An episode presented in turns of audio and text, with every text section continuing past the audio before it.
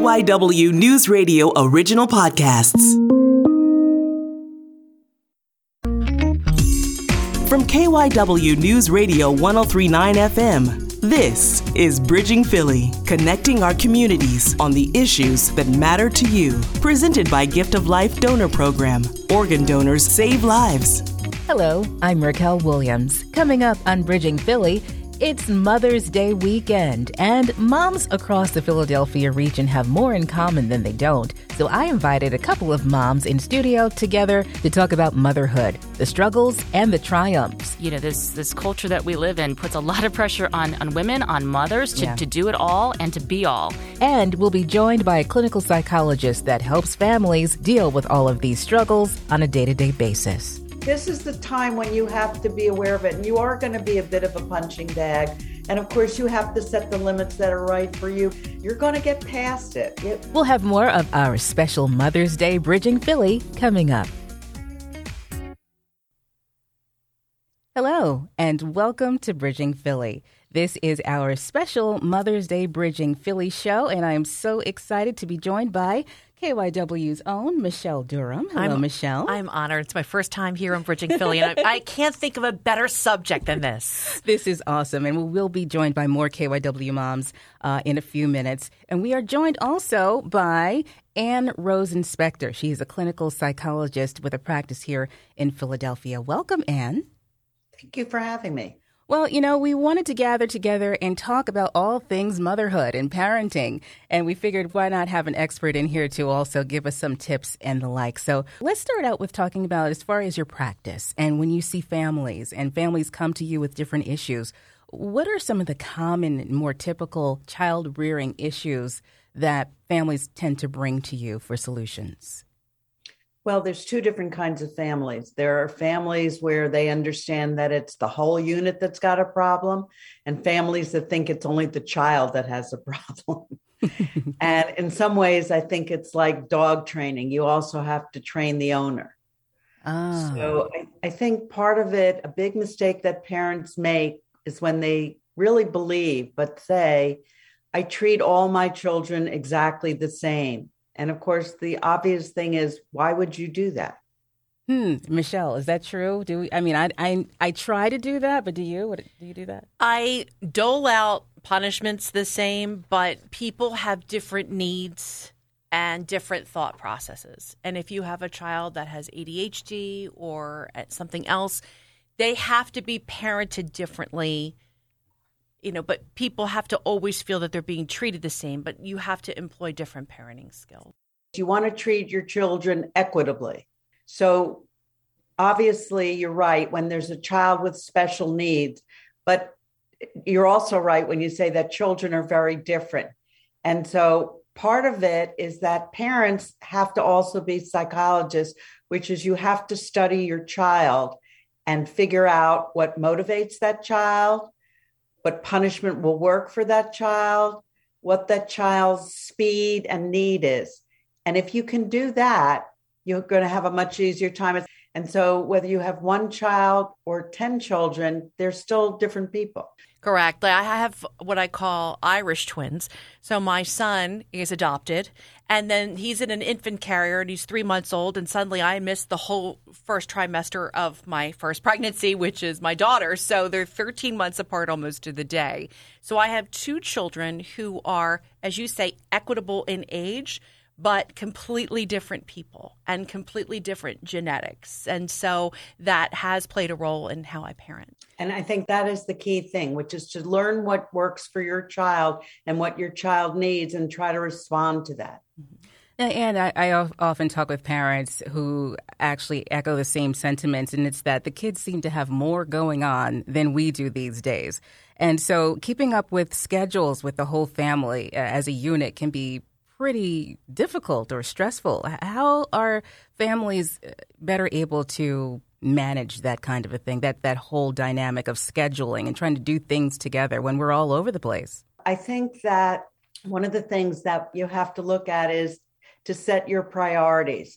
And if your priorities is that your children will be in 20 activities, you're going to have a very different kind of family than when you say things like, we're going to try a couple things, but having the family is very important. You know, there's a lot of research on the small, small percentage of American families who have dinner together even one night a week. And there are families where food is prepared, but people eat it separately or go to their room. I wrote an article about this actually about 30 years ago. The dinner table is the most important gathering spot for the family because it's not just about food ingestion, it's about values and teaching and bonding. So I think that when you look at the schedules, if soccer and ballet and art and trombone are more important than the work of the family, I think you've lost your focus. I think it's interesting that you wrote that 30 years ago and that still applies today. So important. It's right? amazing because I raised my children as a single mother. The dinner table was sacrosanct. Um, so, yes, you had each got to pick one activity, and most nights we ate together as a family. And that's how we stayed connected. And your children, your children will always remember that. But also, when we look at children who embody our values, whether it's to stay in school, whether it's to follow our religion, our customs, etc., they learn that at the dinner table. Telling a child is one thing, showing them is so much more important. So I think that in, in order what you were saying, Racquel, I, I think what we have to say is what's the most important thing? We can't do everything. And trying to do everything just exhausts us, but then we lose the center. Mm-hmm. Yeah. And the center is what your kids remember. You know, my children are now 36 and 39. I'm a grandmother. Mm-hmm. And what's interesting is what they remember and what I see them doing with their own children, which is they're not doing it the same way. But what they remember is so important. And it's often things you don't even remember that you were consciously trying to show them. You know, one thing I want to bring up with you, Ann, is I have a teenager. I have a 16 year old, and I have to say, she started becoming unrecognizable at 15. I'm really wondering when I'm going to get my kid back. 30. We're, wait, wait for 30. Oh my gosh. Are you kidding? Another 15 years, another 14 years? Yeah, but the good thing is they leave the house. You have time to yourself. When they come back, you've missed them. Tell me though, because, you know, I, I, what is it that's going on? I know we were all teenagers. I, I maybe I don't even remember going through this crazy stage. Oh, you but think you were much nicer as a teenager? I was, of course. That was angelic.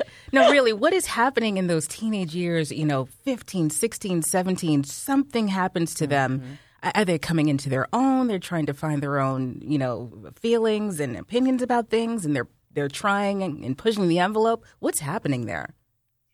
Well, there are so many things happening, and every generation it's actually harder because the, the, the bar keeps getting raised. But you first of all have hormone hormones which are changing and of course not only are your child's hormones changing but by the way everybody in their high school has got raging hormones the the stakes especially for kids who you know have high achieving parents which I'm guessing both of your kids have, yeah. and as my kids did, which is for many of us, it was not harder. You know, the American dream is about each generation does better. Right.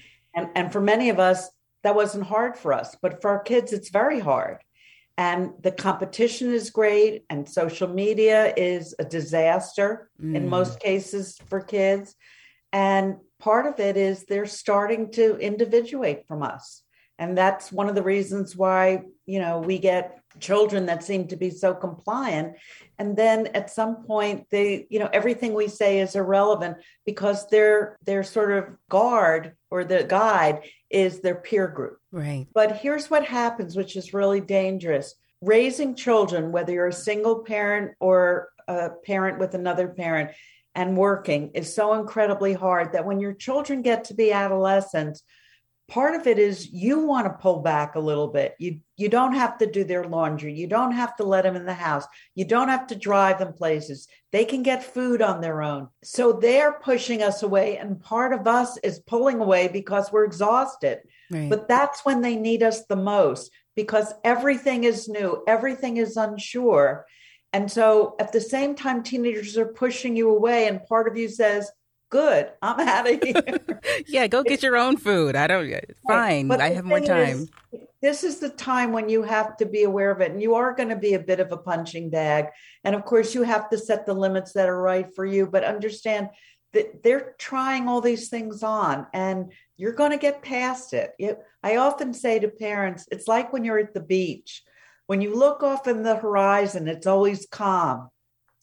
But rear near your feet, the waves are crashing. Mm. And adolescence is like that. Someday they will be 30. Someday they will be 30. All right. Ann Rosen Spector, uh, clinical psychologist, to practice in Philadelphia. You have been a wealth of information and so much fun. Thank you so much for joining us on Bridging Thank Philly for for this having me. Mother's Day special. And happy Mother's Day. Happy Mother's Day. Thank you so much. As we continue with our special Mother's Day Bridging Philly program. We are joined by two more KYW moms, Carol Mackenzie and Denise Nakano. Hello. Hi. Hey. All right, so we're all here. You know, we just uh, were talking with uh, clinical psychologist Ann Rosen Spector, and she said shed some light on some interesting topics. We're talking about. Well, you heard us talking about the teen the teen years. Has everybody dealt with the teen years here? I'm in it. Oh yeah, Yeah, yeah. I'm you've partly in it. it, you know. You're I've got kinda a 14 year old, so yeah. I'm a uh, 13 year old, so yeah, I guess I am That's when the little changes start to creep in at 14 because I have a 16 year old. And she probably is going to listen to this, but I told her, you know, she's she is pushing the envelope. She's trying to see how far she can go, and she's pushing the patience button too. As far as you know, my I'm on the last leg in some, in some areas. um, but you know, she said that at some point. They come around and. They, you become friends. So you've experienced that already. Well, my children are 22 and 21. So, yeah, it, it absolutely does. And what Ann su- suggested was that when they're teenagers, they actually need you more. And that is so true. Mm. Okay. What about you, Carol? yeah. Um, Carol's in the middle of it. yeah. I mean, my daughter's eighteen. Um, she is always been very independent and helpful. I'm a single mom.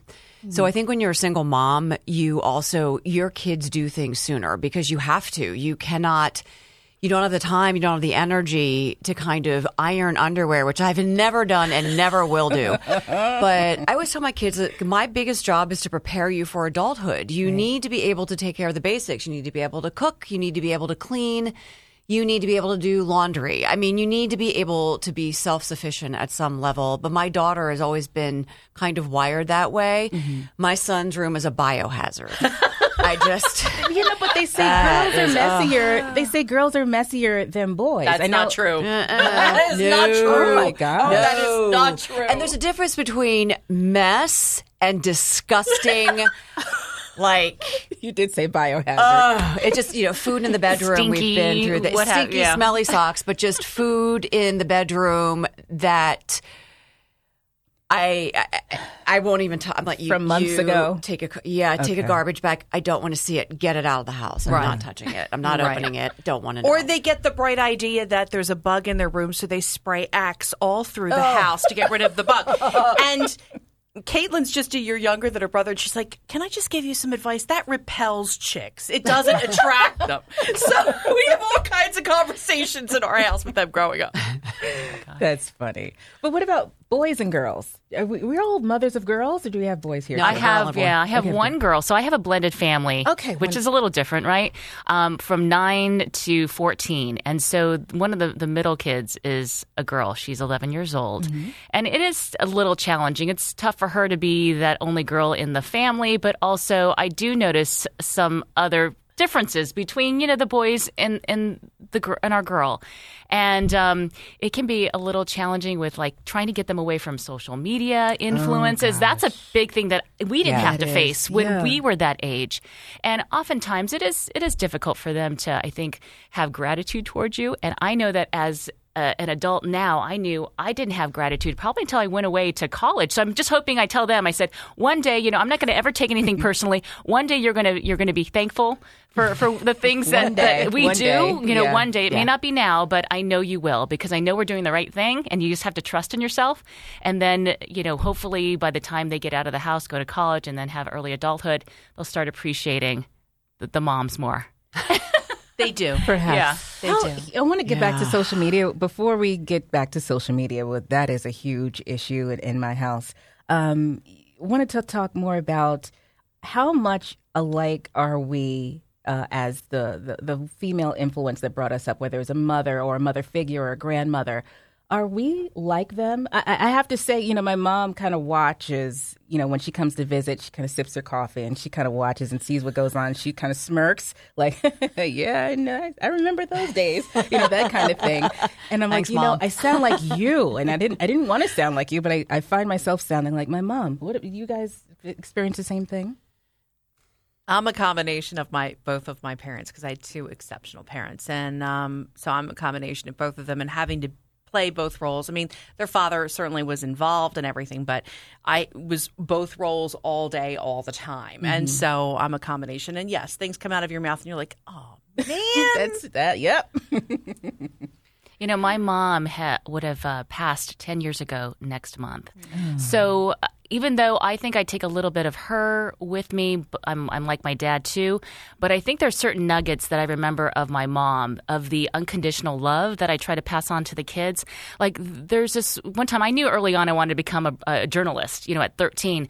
But I think um, with her unconditional love and her telling me, I don't care what you become, you do whatever you want to do, whatever makes you happy. And I she says, if you want to become a janitor, you're going to be the best darn janitor there Right. is. So Yeah. that I took away with me. That was like my strength, you know, carrying out. And I try to, you know, send that on to my kids, even though she's no longer with us. And, Mm-hmm. you know, I carry her in that way. I wish I was more like my mom. I happen to be more like my dad. He's got a little bit of a temper. I know you guys never see it, but you know Never that kind of that, yeah, no. you never see that. but um, but I do, and so you know, it's it's one of those things where you, you take the best parts of what you can and and what you've learned Yeah. and try to pass it on to the, the kiddos. Yeah. I, I'm like both parents too. Um, I have many traits, my dad's traits, and and my mom as well. I was fortunate; I was close to both of my parents growing up. Um, but recently, my kids were bickering. They're at that stage. Elizabeth, you know, she's going to move on to college. Nicholas is 16. They're kind of they're in that weird moment where they can't wait to be rid of each other oh, right now, even though they're close. And I know mm-hmm. that eventually they're they will miss each other. And my son swears he's not going to. But I found myself, I found myself. There was a famous lecture that my dad gave my brother and I about someday there's only going to be the two of you. So, like, my hmm. brother and I were fighting, and I found myself. I gave my kids the same The same, same lecture, lecture. and my dad has passed to a few years ago, and so I was hmm. like, "Oh my god, dad." Yeah. you know, thank you for that. It, it's weird. You know, my mom is still with me, but it's weird, particularly when you have a parent who's passed, that sometimes those things come to you and those moments that, those mundane moments that in the moment you didn't realize, nobody, I don't think, realized how important they were. And then those are the moments that you take with you and that you pull from. And I'm very aware of that with my kids too. Like, you don't know what thing, what moment is going to make that impression with And them. stick, right? And that sticks. And, and my kids have like mentioned things from years ago that I forgot about. And they'll say, Gosh, remember when you did this? And I was like, Holy moly. Yeah, but it, it really kind of makes you aware of a parent too of it's not the grand stuff. It's not the big stuff. Right. It's the small stuff. the it's the day to day stuff. That's true. Yeah, The doctor talked about um, the fact that you know she assumed that we were all high achieving parents, and I am a product of high achieving parents. And when we're high achieving parents or kids of those, um, we tend to you know do the same thing, impart the same wisdom on our kids. And it, Denise, what you were saying, it, something clicked because I, I remember hearing that. You know, from my dad, you know, if you're going to be a sweet street sweeper, you be the best darn sweet sweeper, Yeah. you know, that there is. Whatever you choose to do, you have to be the best at it. You have to be great at it. So n- no matter what your choice, and I do find myself telling my children that you know I do. I forget. I do have a nine year old. It's just that she's not giving me attitude. So been talking about her, but she's. I'm sure she's she's on her way. But uh, yeah, those those those nuggets of wisdom that our parents pass on to us um, as mothers, we we tend to you know pass those on to our kids and it's it's you know it's all about having those those great experiences as we come up so we have been fortunate to have those experiences the four of us i see uh, as we struggle through this uh, this parenting to navigate these crazy parenting waters. But let's get back to social media. Denise, you brought that up Oh, my because gosh. oh my gosh, we try our best to stay on these devices and lock out certain things and control screen time and what website is this and how did you get around this and uh, you know it's it's just nuts. But we didn't have to deal with that and you're teaching your kid one thing and then here comes these TikToks and here comes these little videos or these little reels and stories that are I'm sure you've seen some of the horrific ones. Some are fun, but some are like, why is this allowed? How are you able to see this? And even the images that The they are exposed to, that we would be exposed to in newspapers and magazines Mm-hmm. and on the television ads, and now they face that every day through social media. But it's difficult too to to take them away because a lot of times it's the way they communicate with their friends as opposed to on the phone like we did or seeing them in person. It's more like okay, what kind of you know through text or whatever. And um, you know, I think we are particularly challenged with our 13 year old son who likes to spend a lot of time on social media and how to get them away. So we've actually just like enacted some new rules, like okay, you cannot have this phone in your room; it's got to be charging upstairs, and you know, there's certain things that you can't do. You got to get your work done before, and it's it's it's, it's tough. Like something we didn't have to. It's such a distraction too. Yeah. That it, it becomes difficult. And then you know, our daughter Gianna, she will be on uh, Roblox. Like on gaming, uh, like the whole time, if we don't take her away from that, you know, she Right. will stick to that. It's like, okay, you got to put that down. No more screen time. You know, it, it's it's difficult because there's other things that that I think it takes away from, right? Social skills and just Yeah. Yeah. Communicating with the parents and all that kind of stuff. Yeah, and that's why I insisted on having dinner, the three of us, at least three to four nights a week. We had one night where everybody was off doing activities, which is fine, but I just insisted on that time because it's a time to take them away from all those influences and bring them back to uh, what is the most important thing. And the most important thing is the three of us at this table. Yeah, and your important. opinions are welcome, and I want to hear them. I always included my kids in every decision I made, including going to the Middle East. We sat on a bed. I was going to miss Caitlin's first day of first grade. And we sat on a bed and we looked at a map of Iraq. And she looked at me and she said, Mommy, I can't even imagine what the kids over there are going through. You have to go. And I said, But I'm going to miss your first day of first grade. Oh, She's wow. like, Those kids need you more. Mm. You need to go. And she told me later that was the only time she thought I would never come home. Oh my goodness. Yeah, and so she absorbed that, and it's like you just don't ever know the influence that you have on your kids. Mm-hmm. But having those conversations about the world and about their lives and about their friends, they would come in the, the kitchen table and talk to me about their friends, their friends' issues, and you know, I'm just so grateful for that open conversation. I think it's great that they're talking to you at the kitchen table because, hey, girls, or, you know, how's school? Good. you got to like extract like you're So what extracting happened teeth. today? Nothing. so, so I don't know where this conversation. I, I, I, and they do say you can't ask questions like that. You have to say, "What interesting happened in school today? Did anything? No, nothing." And then you just try to come up with different questions, like, "Well, I guess school's not good." No, it's not bad. You know, getting them to talk is is always a, a challenge as well. So that's interesting. Denise Nakano, you mentioned that you are part of a blended family, and I did want to bring that up. I didn't get a chance to talk with a psychologist about that, but um, that is an interesting dynamic. Which you know, talk maybe you can just shed light on that. You know how that all came about and how that how that's going. Yeah, I mean, we have um, had our blended family for about eight years, so they've they've grown up together for that that long of a time, and we've got what a nine year old, an eleven year old girl, and a thirteen and fourteen year old boys, and um, so they they've kind of don't know much else in in some respects but it is challenging because all of them have so different like personalities. And they're coming from also other parents too that have great influence. And so that's a mm, factor. Mm-hmm.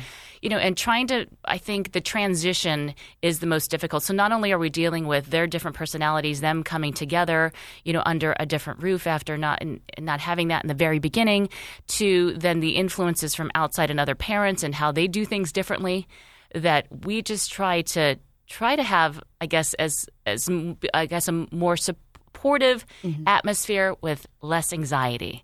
Because it's, i think it's hard for kids you know especially when they go from a transition from being at another house to our house. That's another factor. But um, it is interesting. Uh, they're like we have like a little you know um, little sports group, I feel like, you know, and, and they have all these different activities. They're in two different school districts, so there's so much running around. You know, we're in South Jersey now. We've mm. got kids in Lower Merion, got kids in South Philly. and, Okay. And I, my head's spinning.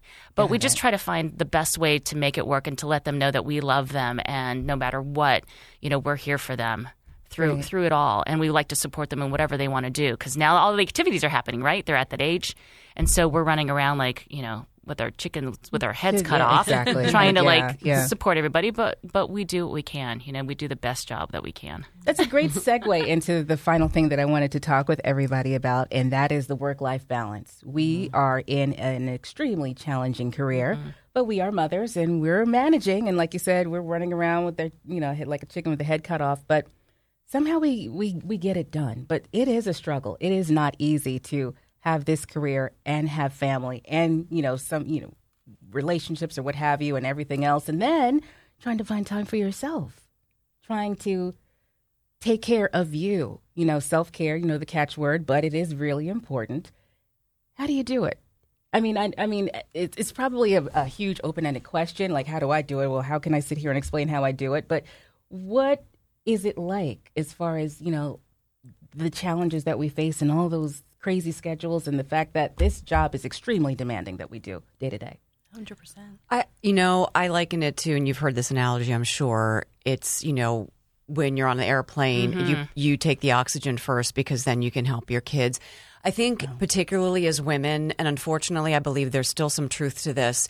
We are culture, culturally we're told that we have to take care of everybody else and so for me personally i kind of had to get a get get past this feeling of feeling guilty for doing something for myself um but I realized it's really, really important because if you don't take care of yourself, you are not going to be able to take care of your kids. That's right. But I'm also kind of so finding that time though's tough. Like I'm not saying like it's really really hard and there are days when I mean I get up in the middle of the night. So that le- adds another layer of kind of exhaustion to the mix.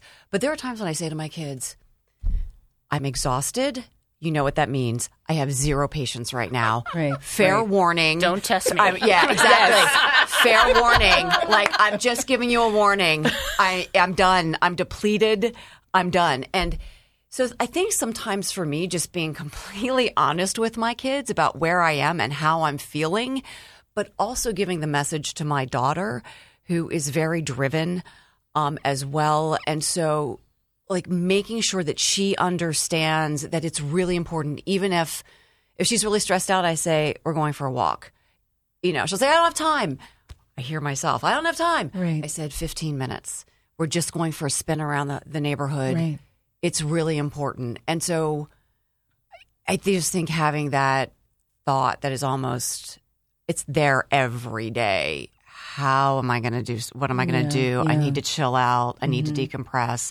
And there are days frankly when I don't. Yeah. So I think you cannot don't feel guilty about not taking care of, your, of your, ta- taking care of yourself on top of everything Yeah, we- else. It, it's so difficult. I, I have five baskets of clothes in my house unfolded. Yeah. I just wanted to confess that to you. I'm like, listen, I I'm not. I don't have time. I'm running all over the place, and you know the girls they have a lot of homework. So I'm like, okay, we're not going to get to this to the weekend, and there are the clothes all over the place. I'm like, just dig through because I don't have time to fold these. And Dad, I haven't seen you ever fold a.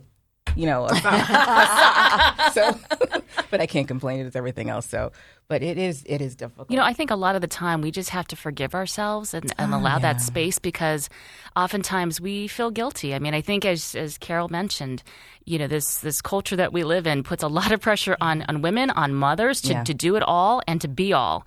And I think even though we're making some progress, I think it still is internalized. Like we still feel like we need to do everything. So, you know, um, to to also be forgiving. So who okay, okay, I got five loads of, of laundry to do, but you know what? It's gonna have to wait. And it's just almost like the concept of taking one step at a time, like one foot in front of the other to get things done, and try, try not to be overwhelmed by life. Yeah. Is is what you know. I try to do, but I, I just I know I, I run myself ragged sometimes. But I just say, okay, when I settle down and make an appointment for you know going in to get a haircut or something, I'm like, I'm really going to take this time and and be within myself and like relax because I deserve it. And, and we all deserve it. You deserve it. You deserve it. You know, every, we all deserve it because you know we're raising these these little people who are becoming bigger people, and Yeah. we really have a lot on our shoulders, and we need to forgive ourselves. We need to allow ourselves some some breathing room. And the other thing I want to mention to everybody is just because they're 22 and 21, it doesn't stop. Mm-hmm. The pressures become different. But being kind to yourself is what's going to give you the stamina to get through it all. Mm. And they really do come back to you and they really are appreciative. I promise. They do. Denise Nakano, Carol Mackenzie, Michelle Durham, thank you so much. And happy Mother's Day. Happy Mother's Happy Day. Mother's Day, everybody, all of you. 30 Seconds to Second Chances brought to you by the Gift of Life Donor Program. Abdul Kareem Salahuddin was near death in 2014. I needed to get a liver transplant. At the same time, Carol McLeod's son had a seizure. Ryan was declared brain dead. Carol, an Irish Catholic, decided to donate his organs. That's something that he would have wanted. Kareem, a devout Muslim, received Ryan's liver. God orchestrated this thing for us to come together. Now they're family. He's my older adopted son. Register as an organ donor at donorsone.org and help save lives. Welcome back to Bridging Philly. Sharaday Howard brings us this week's Newsmaker. This week, we're paying tribute to mothers, and our newsmaker is a Philly mom through and through, who represents much of who and what we talk about on Bridging Philly. Women leading by example, bridging communities in the midst of a pandemic as street and gun violence skyrocket. The real newsmakers this week are mothers who continue to meet the challenge, like Yolanda Sydnor, a mother of three young men, all of whom she raised in the heart of North Philly. She's sharing her story, one of a mom doing her best to keep her son safe and her family on track. Welcome to Bridging Philly, Yolanda. Glad to be here. So you're a mom of all boys. Three. Three boys. Therese, Taquan, and Isaiah. They're all seven years apart. That's a pretty wide spread. Now, raising three young men in Philly, it's not for the faint hearted. Not at all. Not at all. It has been very challenging in different eras of my life with the space in between each one of them. This last one being the most challenging with all of the violence going on um, throughout the world, let alone in the city of brotherly love. But um, God's been good to us because I've been blessed. I still have them here with me. So let's talk about that. Isaiah is 18. He just turned 18. He's a special kid. Tell me about Isaiah. Isaiah is the last of the Mohicans. I have grown tremendously from his older brothers, a, a lot more patient, a lot more open and understanding with him than I have with his brothers. And they definitely let us know that Isaiah gets away with murder. with some situations, and I think I've gotten a little lenient. But Isaiah thinks I've, I'm I'm very hard, but he's a good kid, so I don't have to be hard. And he's not in the street causing trouble. You've been able to keep him close. He's listened. He's not into a bunch of nonsense. It's just music that sometimes I don't agree with, but then he points out some good things in some of the lyrics. He's an athlete, so he keeps me busy. And then the thing with the haircut. At 18, he's a barber. He has his own business. Just trying to make sure he gets to and from cutting hair safely has been uh, most of the time the challenge for me. So, Philly, like a lot of major cities right now, is going through a spike in street violence, gun violence. How have you managed to keep your boys on the straight and narrow? Um, one by not being his friend. I will never be nobody's friend. I will always be mom, and I'll try to understand understand your side in this day and age that we live in, and you have to understand mine because I run the house. It's scary because you don't want to shelter them from too much, so they that they don't know how to handle themselves when you're not around. And all you can do is, you know, tell them what it is and, and hope that they see what you see and be able to handle themselves when they're out there without you. So, my mom used to always say a mother did her job when she taught her kid not to need them. How does that resonate with you? And I'm 50, 55. I think I will always need my mom. Um, what I've done, and I think I've done a good job, if I can toot my own horn. I um I've given my sons tools of life, helped them pack a bag so that all of the things that I instilled in them, they packed and they'll be able to take out and pass on to their children. Tools and a skill set that they use day to day because much of their lives were spent in the heart of North Philly and then Germantown. Um, it wasn't easy. I just kept them busy. Like my grandmother and my mom kept me busy. It's always something to do in the house. Woodwork, windows, learn to cook a meal, them laundry, fold clothes, put them away. Was something to do. Tell us about that. They had big brothers, two big brothers, big sisters, my oldest and Isaiah. My middle son um, took classes at the Academy of Fine Art. He can draw and read music. They played sports. So I kept them busy. Uh, it wasn't no time for nonsense. And I didn't bring nonsense into my household and refuse to allow any end to it. I picked and choose to my boys make company with so that they can stay away from the nonsense and I can protect them a little better. So you kept them close? Yes, absolutely. Very close. Almost skin close. and clearly it's working, so you know, if it ain't broke. Now you made sure that Isaiah and your other sons had mentors. Can you tell us how important it is for young men to have mentors and how big brothers, big sisters played a role in their success? Big Brother, I used it with my oldest son, but I was still young too, so I didn't know what I was getting into and how important it was at the time. But here I am uh, with son number three, 14 years later. I decided to reach out and get Isaiah Big Brother. And I had the pleasure, we had the pleasure, and have the pleasure of former Eagle safety Rodney McLeod, unfortunately, he's going to the Colts, has been Isaiah's big brother for the last four years, and he has been a great asset to the family. Just a delight, him and his wife, the encouragement that Isaiah gets, the links that Isaiah gets um, from him. Um, the mentorship, just Rodney being a part of these four years have been vital to Isaiah's growth. And um, I I, th- I really thank God for Rodney McLeod. He's a great guy. Parents are great. We've been at some Eagles games cheering them on. But um, I can say that Big Brothers, Big Sisters definitely had um, a great um, part of Isaiah's growth in the last four years. So, part of the job of being a mom is to kind of create a support system outside of yourself as well. The pastor at Jones Memorial Baptist Church has also been um, a great influence on my son's life. So, I, I just pushed in the right direction. I thank God for that because sometimes I felt like I didn't get it right or I'm doing something wrong. Um, and I say that to people that, you know, when they do things that I don't agree with, that what did I do wrong? I didn't do anything wrong. They have a mind of their own, um, just like anybody else, any male or female. They have freedom of choice, and that's how they learn by making mistakes. You know, their stumbling blocks, their stepping stones. So I let them grow that way, just like I did. I know it goes without saying that there's a lot of ups and downs and it's not easy, but I see so much joy in your eyes when you talk about your sons. I don't even know where to begin with that. It's uh it's great. You know, um I see the results of the heart, the blood, sweat, and tears that I put out. I got great kids, and I may not even say that often enough, and hopefully they'll get to hear this interview. But I don't, I can't see my life, my world without them. Um, I don't know if they feel the same way, but I guess the trip to Tampa maybe told me that they did. Tell us about this trip to Tampa. Um, Isaiah came in the house with this beautiful bouquet of roses and this card that I cried for about 20 minutes that I was just surprised that he took the time out to pick this card out for me. Said so much about who he is and what I am to him. And as I read the card, I could hear him saying those words, so that made me even cry even more.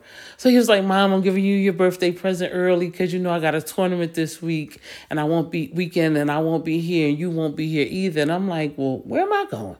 So he was like, We're going to send you to Tampa to see Aunt Monica. And I just cried even longer.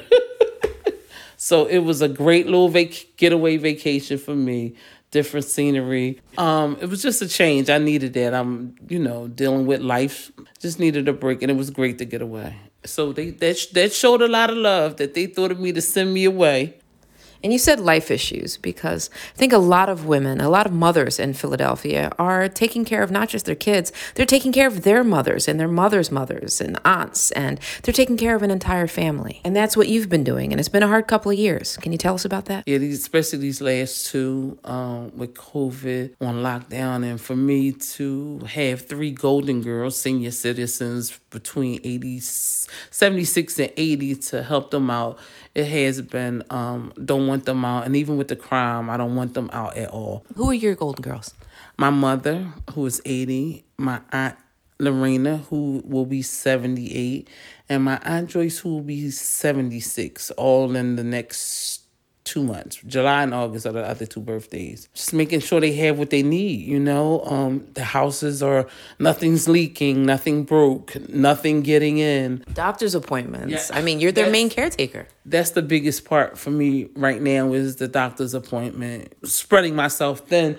I have to because if ever I or my children and I ever needed anything, I know that I could have and will and can go through those three women.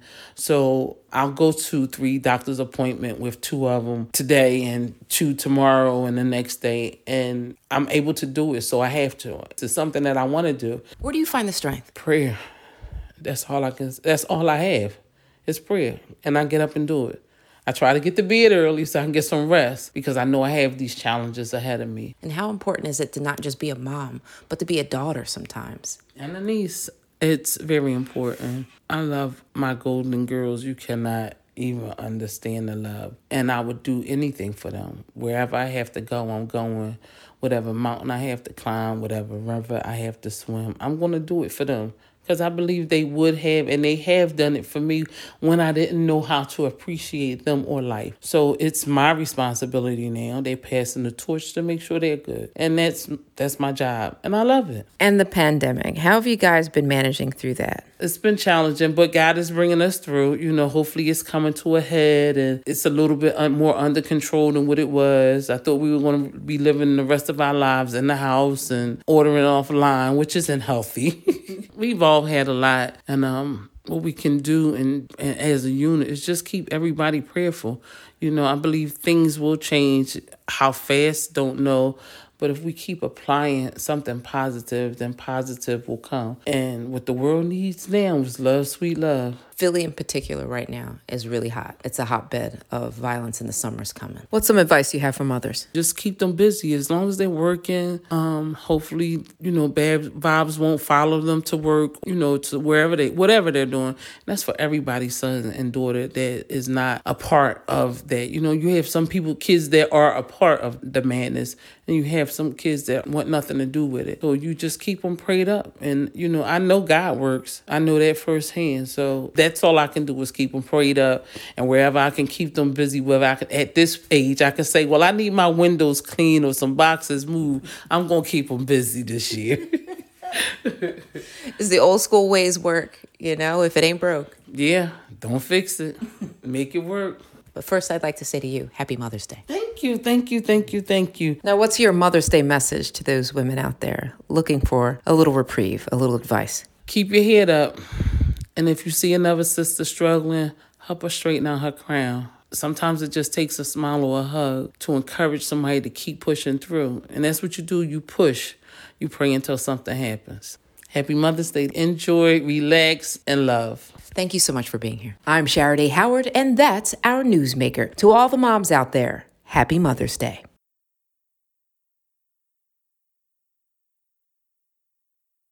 30 Seconds to Second Chances brought to you by the Gift of Life Donor Program. On the surface, devout Catholic Carol McLeod has little in common with Abdul Karim Salahuddin. First Muslim person I ever met. But their worlds collided with Carol's son Ryan died. He was just an angel. She donated his organs, saving Kareem's life. She made a decision to save other folks, to save me. The two realize they have much in common, and now they're family. She's a hero to me. Register as an organ donor at donorsone.org and help save lives.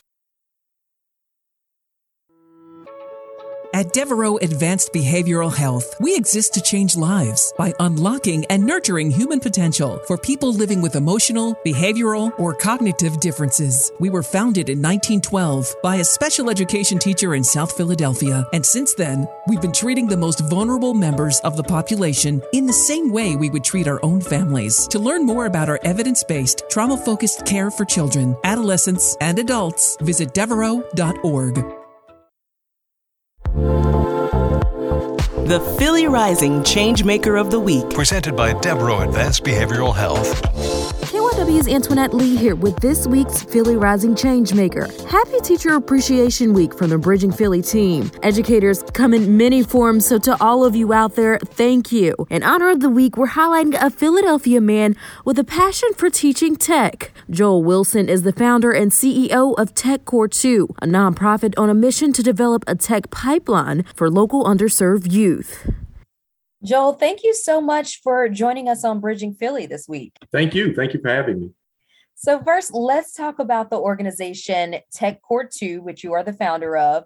What is it and what made you want to start it? So, uh, TechCore 2 is a tech STEM coding, robotics, gaming program uh, for students from kindergarten through high school. We are a pipeline system so once the students hit college, we hire them as instructors. And then once they finish college, we help to get them into careers. Five years old, all the way up through 18. That's our, our target market for training.